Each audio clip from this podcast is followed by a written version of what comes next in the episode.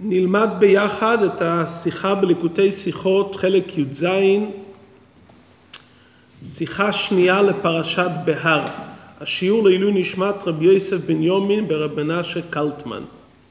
השיחה שנלמד היום קשורה לשנה בה אנו נמצאים, שנת השביעית, שנת השמיטה.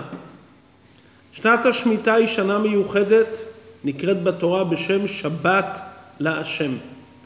אנחנו נלמד כאן בשיחת דיון האם שנת השמיטה היא חובה על האדם, בלשון התלמוד חובת גברא, או שזה הפקעתא דמלכא. כלומר, האם המלך הקדוש ברוך הוא מפקיע את הקרקעות מבעלות פרטית וקדושת הארץ בשביעית זה משהו אלוקי שמימי, או שגם זה תלוי בבחירת האדם. ונגיע למסקנה מאוד מיוחדת ומחודשת גם בעניין של שמיטת כספים, ומכל זה נבין את המעלה המיוחדת של הדיבור של האדם. עד כמה הדיבור של האדם חשוב. זו המסקנה שנראה בעבודת השם, היכולת לקדש דברים באמצעות כוח הדיבור. השיחה מתחילה בדברי הרמב"ם, הרמב"ם כותב לגבי מצוות שביתת הארץ בשביעית, מצוות עשה לשבות מעבודת הארץ ועבודת האילן בשנה השביעית, שנאמר, ושבתה הארץ שבת להשם, ונאמר, בחריש ובקציר תשבות.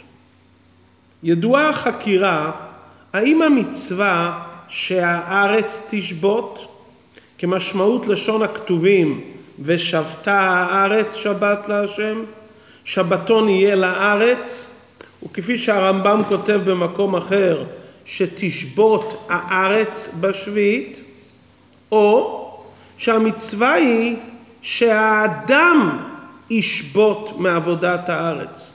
כנאמר בחריש ובקציר תשבות. כלומר האדם עליו לשבות. כמובן בנוגע לעניין שאסור לזרוע ולזמור את הכרם, זה ודאי שהוא איסור על האדם.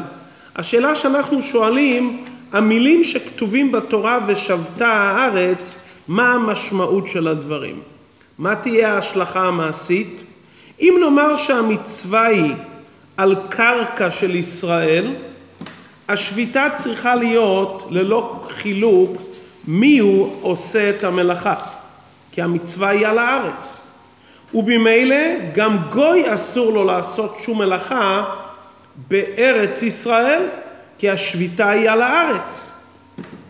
אבל אם נלמד, כהצד השני, שהחובה היא חובת האדם, כלומר לאדם יש איסור לעבוד בקרקע בשביעית, אבל אין חובה על הארץ כארץ, אז אם יש גוי שעובד את האדמה של יהודי, בעל הקרקע לא עובר עבירה, מכיוון שהאיסור הוא על האדם ולא על האדמה.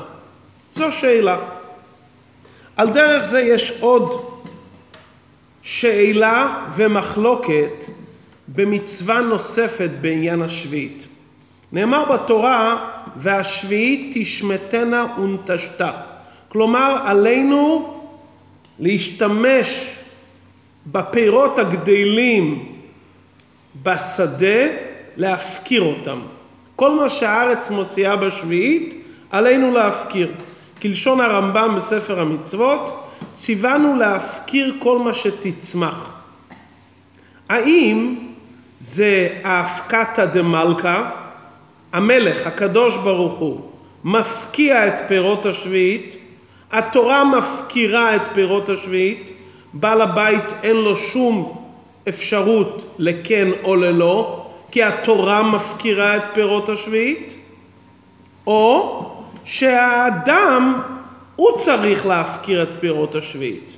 מה תהיה ההשלכה המעשית?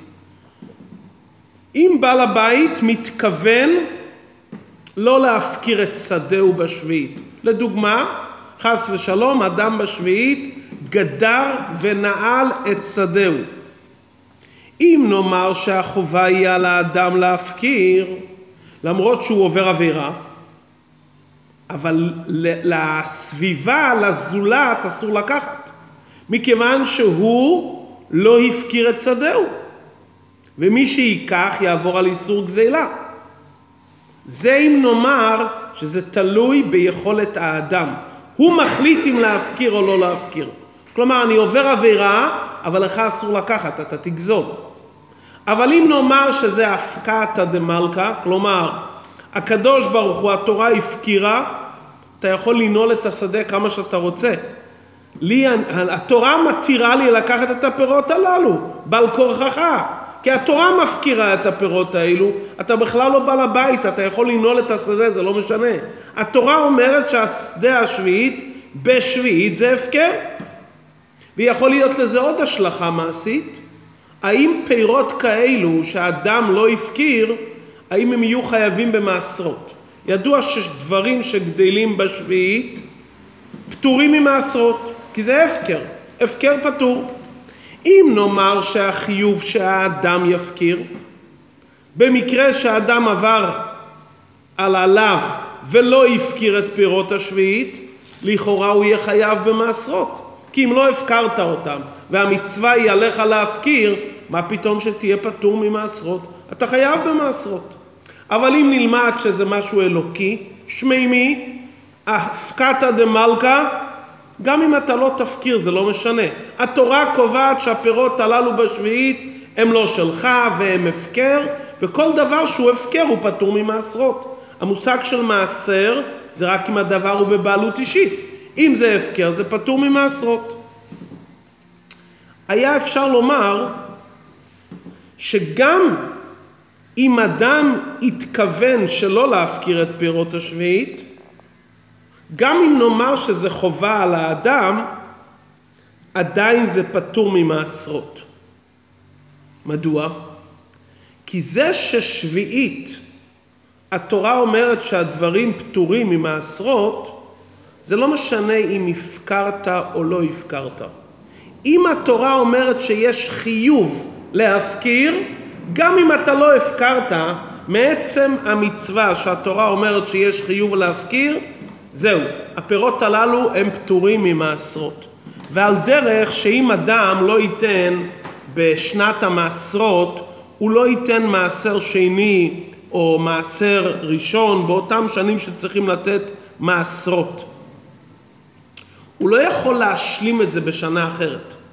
כי התורה אומרת שבשנה הראשונה, השנייה, הרביעית והחמישית מפרישים מעשר שני.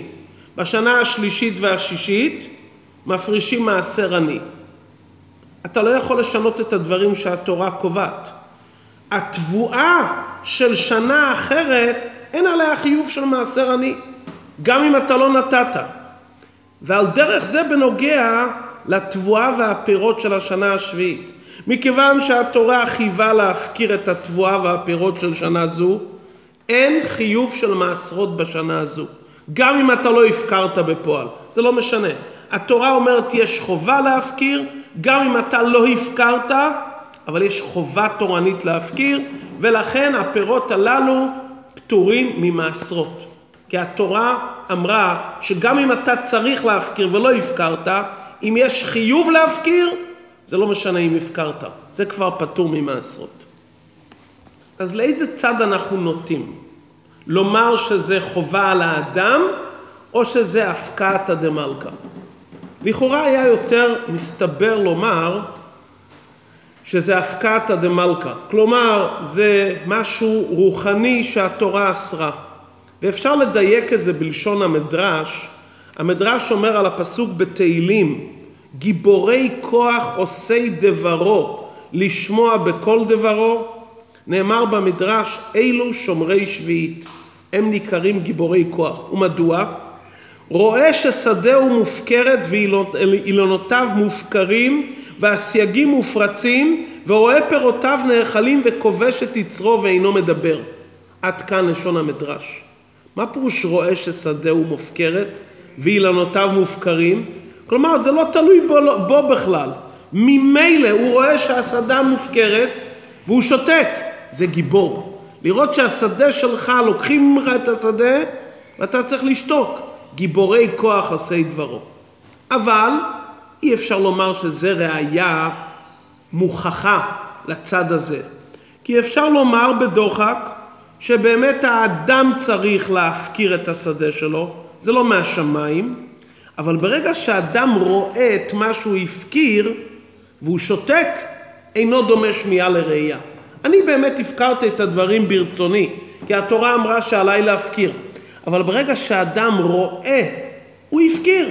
הוא מסתובב ליד השדה שלו ורואה שכולם נכנסים, ושותק, גיבורי כוח עושי דברו. אז אם כן, עוד לא הגענו למסקנה ברורה.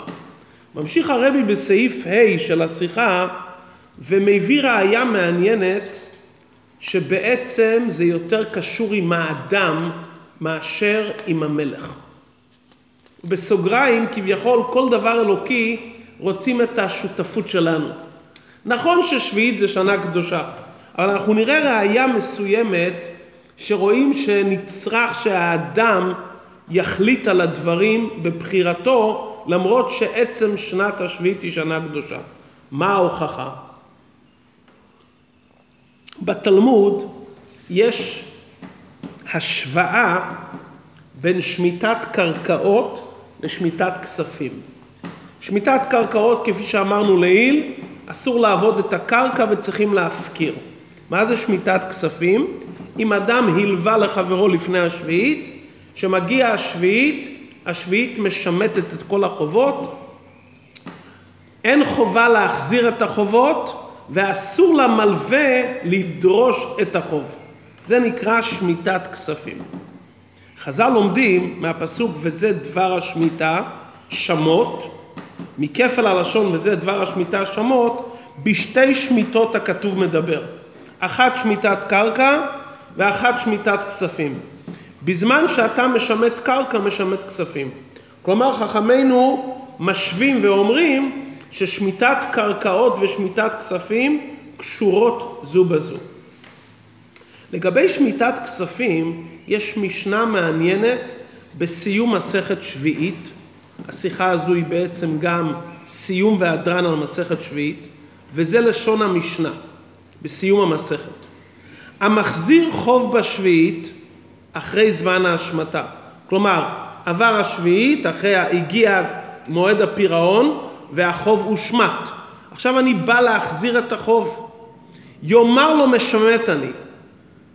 זה ש, שהלווה אומר ללווה משמט אני, מה זה שמיטה? אמר לו הלווה אף על פי כן, בכל אופן אני רוצה להחזיר, יקבל ממנו. שנאמר וזה דבר השמיטה. וזה דבר השמיטה. הוא אמר לו שזה שמיטה, אבל הוא בכל אופן רוצה להחזיר. אני אמרתי לך בפה זה שמיטה, אבל אתה מתעקש ורוצה להחזיר, שיחזיר. למה זה ראייה? זה ראייה מוכחת ששביעית זה קשור עם האדם ולא עם השמיים. אם זה היה הפקתא דמלכא והמלך מפקיע את החובות והחוב נפקע, מה פירוש להחזיר חוב? אין חוב, התורה הפקיעה את החוב. ואני אומר לך משמט אני. מה, אתה, אתה בכלל פה מאן דאמר מה לומר? הרי התורה משמיטה את הכספים. מלשון חכמינו, שמי שמחזיר חוב, כלומר יש כאן חוב, ועדיין אני אומר משמט אני, אף על פי כן, אז מכאן אנחנו רואים שעדיין נשאר זיקה של החוב, וזה תלוי באדם. ומזה שהתורה אומרת שמצד אחד שביעית משמטת את החוב, היה לכאורה צריך להיאסר על הלווה לעשות פעולה הפכית ולהחזיר את הממון בתורת חוב. התורה אומרת שיש מיתת כספים, מה אתה הולך להחזיר את זה? ומה נאמר על זה במשנה? שמי שמחזיר חוב, למרות שהתורה אומרת שהחוב יתבטל, חכמינו אומרים לא רק שמותר לעשות את זה, אלא רוח חכמים נוחה ממנו. אנחנו רואים מכאן שלמרות שהתורה מפקיעה את הדברים, בכל אופן התורה אומרת זה תלוי בך. מכאן יש הוראה, הוכחה ברורה ששמיטת כספים זה לא הפקעתא דמלכא. החוב לא מתבטל באופן אוטומטי. זה חובה עליי לומר משמט אני. דבר שני, מה גדר החיוב? זה לא להפקיע את החוב ולבטל אותו, אלא לא לדרוש אותו. התורה אומרת, אני בתור המלווה אל תדרוש את החוב. לא שהחוב לא נמצא, אתה אל תדרוש אותו. אם הוא בא ורוצה להחזיר לך, אתה אומר לו, רגע, שמיטה, והוא מתעקש, בסדר, אתה יכול לקחת את החוב. זאת אומרת, מצד אחד יש מצווה תעשה להשמיט, לא לדרוש את זה, מצידי, אבל לאידך, אני אומר לך משמיט אני, ואני אומר לך, אתה פטור, ואתה מתעקש ואומר, רצוני שתקבל, אתה יכול לקבל, כי התורה אומרת, לא יגוס. לי אסור לתבוע את החוב. אבל אם אתה בא ומיוזמתך רוצה להחזיר לי את החוב, בבקשה. כלומר, החיוב והמצווה שם על מלווה זה לא יגוס. לעזוב את החוב, לא לדרוש את החוב, לא לתבוע אותו. מכיוון שהציווי מחייב ומכריח שאני עוזב את החוב ולא דורש אותו, אז ממילא השעבוד ביני לבינו אין שעבוד. אבל, כאן מגיע חידוש נפלא.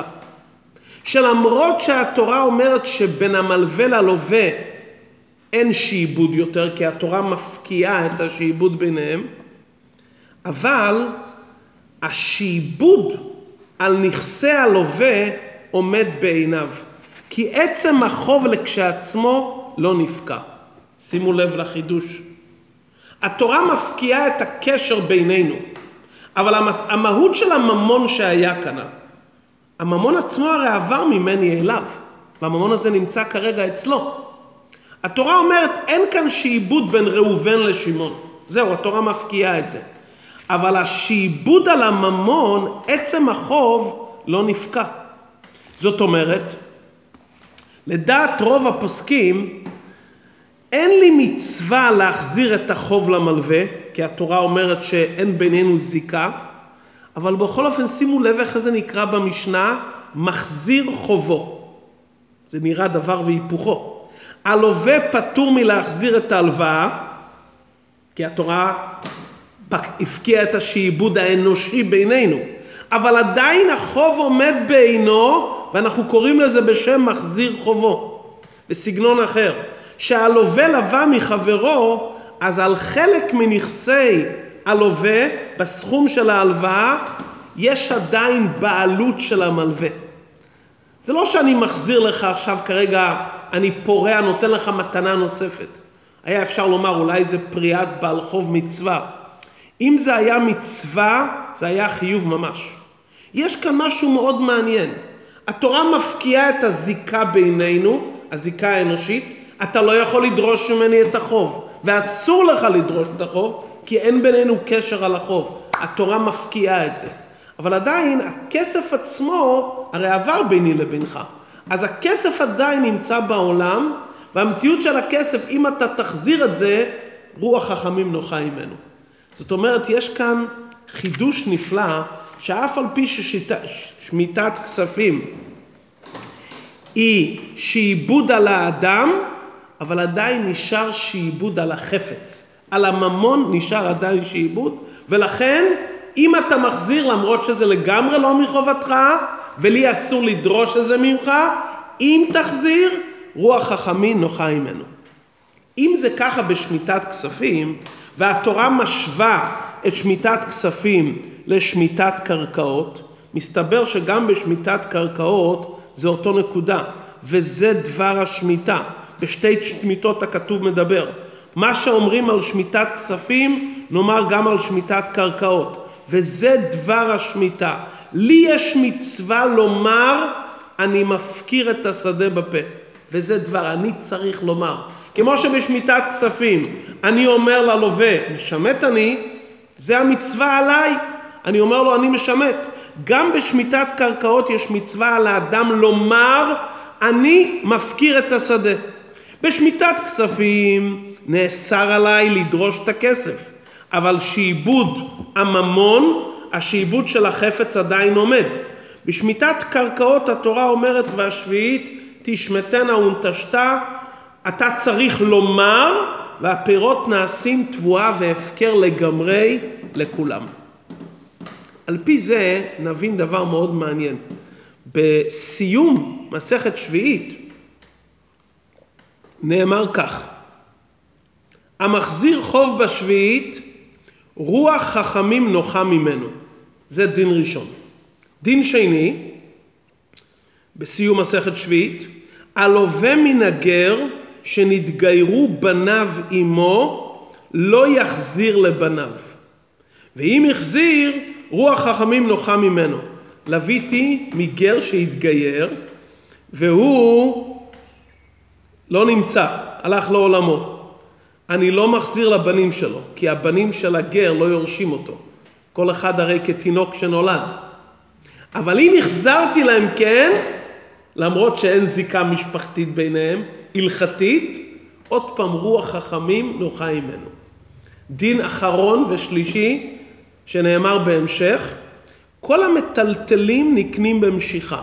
אתה רוצה לקנות חפץ מטלטלין, אתה צריך למשוך, לא מספיק לתת ממון.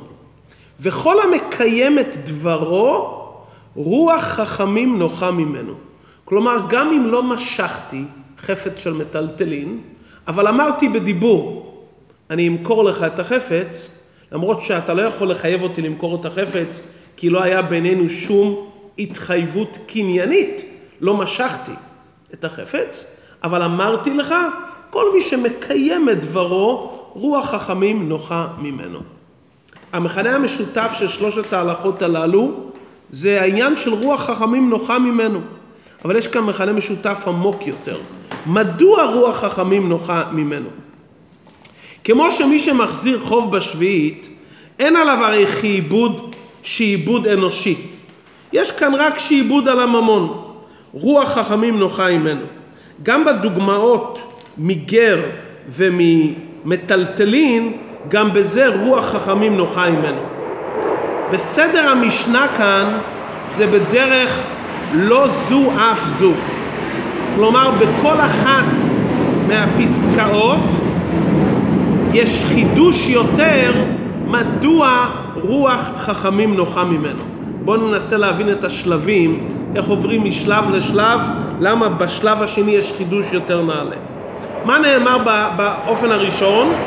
אין חיוב אנושי להחזיר את החוב של השביעית, אבל אני אומר, יש כאן, אני אומר, יש כאן עדיין שעבוד על הממון, ומכיוון שיש שעבוד על הממון, אני רוצה להחזיר את החוב, אומרים חכמים, רוח חכמים נוחה עמנו. מה קורה במקרה השני? במקרה של הגר, יש פה דבר מעניין מאוד. במקרה של הגר, הרי הגר, לא, בניו לא מתייחסים אליו. גר שנתגייר כקטן שנולד דמי. המשנה אומרת ככה, לא יחזיר לבניו, ואם החזיר, רוח חכמים נוחה ממנו. מדוע נאמר לא יחזיר? היה אפשר לכתוב בקצרה, הלווה מן הגיר שנתגיירו בניו עמו, אם החזיר לבניו, רוח חכמים נוחה ממנו. בהתחלה אומרים לא יחזיר, ואחר כך אומרים ואם החזיר, רוח חכמים נוחה ממנו. מה כפל הדברים? בקטע השלישי, כל המטלטלים נקנים במשיכה. המשנה הרי לא מדברת כאן בדיני קניינים. המשנה פתאום מדברת לנו שאדם צריך לקיים את דברו גם בקניית מטלטלין, הרי זה לאו דווקא בקניית מטלטלין. מה זה קשור לדין שכל המטלטלין נקנים במשיכה? ביור הדברים. כשהמשנה אומרת רוח חכמים נוחה ממנו, זה לא רק שחכמים אוהבים אותו וישר בעיניהם מה שהוא עשה, כי הוא קיים כאן איזה מצווה צדדית. לא בגלל זה, סליחה. המשנה רוצה לומר שיש כאן, הוא עשה פה דבר טוב בעצם הדבר שהוא עשה. בענייננו, בהלוואה יש כאן כמה מרכיבים. יש פה את המלווה, יש כאן את הלווה ויש כאן את הממון שיוצר שייכות בין המלווה ללווה. מי שמחזיר חוב בשביעית, למה רוח חכמים נוחה ממנו? מה הסיבה שרוח חכמים נוחה ממנו? הוא עשה כאן דבר נוח גם למלווה, גם ללווה וגם לממון. המלווה לא לא ניזוק מזה שיש כאן הלוואה. מדוע הוא לא ניזוק המלווה? כי ברגע שהוא הלווה את הכסף, וההלוואה שהוא הלווה את הכסף, הרי הוא הוציא כסף מעצמו. ומחזירים לו את הכסף. כלומר, פעולת המצווה לא גרמה לו עניין של היזק. בנוגע ללווה, מכיוון שהמלווה מבחינתו זה בור שהוא שתה ממנו מים, הוא נהנה ממנו, והוא קיבל ממנו טובה, והלווה מרגיש ברגש הלב צורך להחזיר את זה למלווה, אז רוח חכמים נוחה ממנו. ורוח חכמים נוחה ממנו גם בנוגע לעניין השלישי. יש כאן הרי עצם החוב, שעיבוד החפצה עומד בעינו. כלומר, הכסף חוזר למקום הראוי, המלווה לא ניזוק והלווה עושה דבר נכון. כלומר, שלושת המרכיבים הללו, שלושתם מקבלים את מה שמגיע להם. בבבא השנייה, שמדובר בנוגע לגר שבניו נתגיירו ממנו, גם כאן רוח חכמים נוחה ממנו. לא רק שהבנים לא יחזרו לסורם, יגידו אבא הלווה כסף, התגיירנו, לא מחזירים לנו את החוב, יש כאן חיוב וזיקה של הלווה והחפץ. המלווה כבר לא בתמונה, המלווה הלך לעולמו. הלווה קיבל טובה מהגר ולווה ממנו ממון על מנת לשלם. אחרי מיתת הגר הוא פטור מתשלומים מצד הדין. אבל מכל מקום, מכיוון שהוא קיבל ממון על מנת לשלם, אז יש כאן איזה המשך של חוב, ומצד מידה טובה הוא רוצה להחזיר את זה.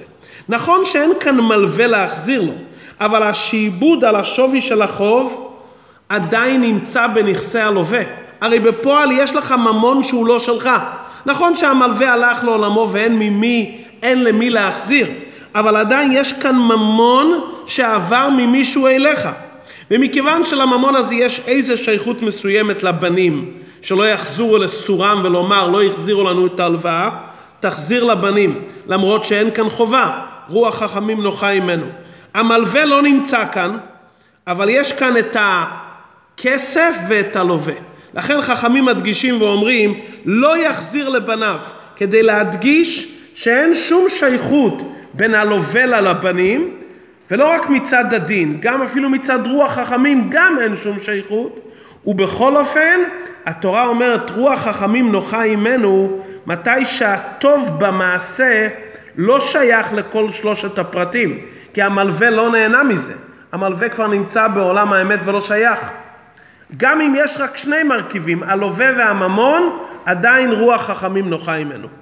והמקרה האחרון שמדובר בנוגע למטלטלין, במטלטלין אין כאן בכלל חיוב לא של המלווה ולא של הלווה. אין כאן שום זיקה בין המוכר לקונה, כי לא היה פה שום קניין. אבל אנחנו בדיבור דיברנו על איזה חפץ שאני אעביר לך.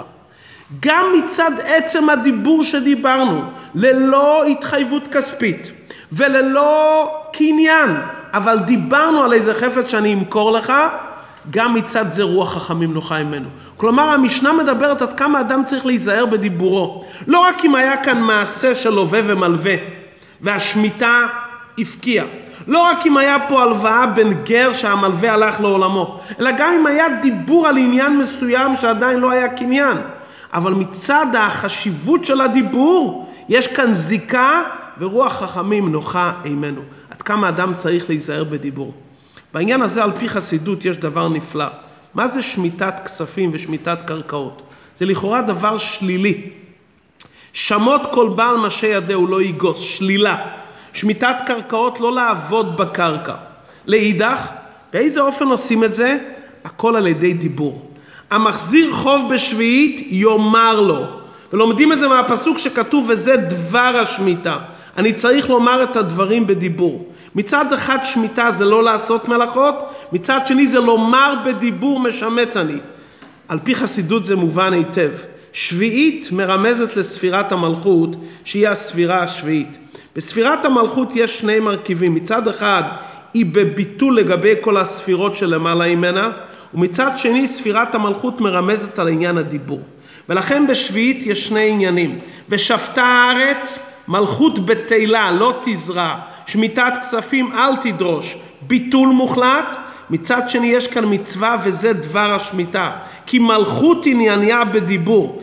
שומרי שביעית עושי דברו לשמוע בכל דברו. מודגש כאן עניין הדיבור. ולכן חכמינו מסיימים את מסכת שביעית, כל המקיים את דברו, רוח חכמים נוחה ממנו. כשאנחנו לומדים ומתעסקים בהלכות שביעית, זה ימהר את הזמן שהקדוש ברוך הוא יאמר, רצית השם את ארצך, תעשו את השמיטות, בזכות זה הקדוש ברוך הוא ישיב שבות יעקב, וארצנו תיתן יבולה, ואז נוכל לקיים את השביעית כפשוטה בארץ הקודש, מן התורה, שהקדוש ברוך הוא יקיים את דברו, דבר השם זו הקץ והייתה להשם המלוכה, בביאת משיח צדקנו שיוליכנו קוממיות לארצנו.